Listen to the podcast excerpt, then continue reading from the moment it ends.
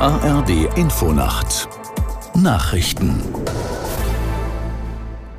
um 0.30 Uhr mit Ronald Lessig. Die israelische Armee hat ihre Angriffe auf den Gazastreifen weiter verstärkt.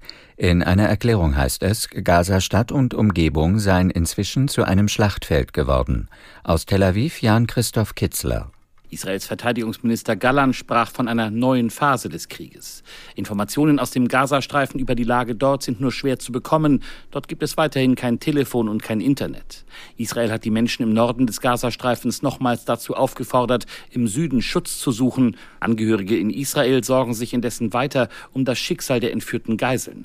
229 Menschen wurden israelischen Angaben zufolge in den Gazastreifen verschleppt. Darunter sollen auch 30 Kinder sein.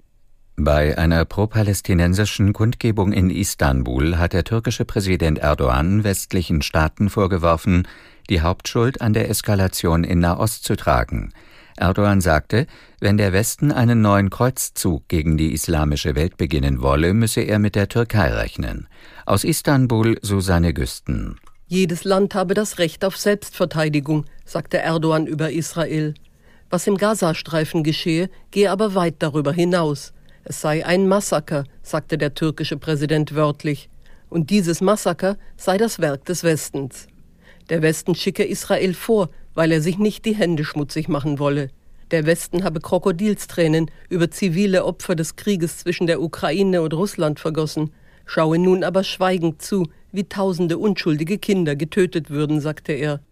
Der frühere US-Vizepräsident Pence zieht sich aus dem Rennen der Republikaner um die Präsidentschaftskandidatur zurück.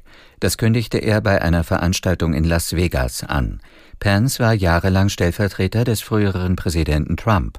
Dieser ist derzeit hoher Favorit im Rennen um die Präsidentschaftskandidatur der Republikaner für die Wahl im kommenden Jahr. Bei den Demokraten will Amtsinhaber Biden erneut antreten.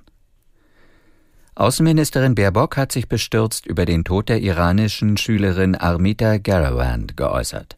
Die Grünen-Politikerin schrieb auf der Plattform X, die Brutalität des Regimes habe die Zukunft der 16-Jährigen geraubt.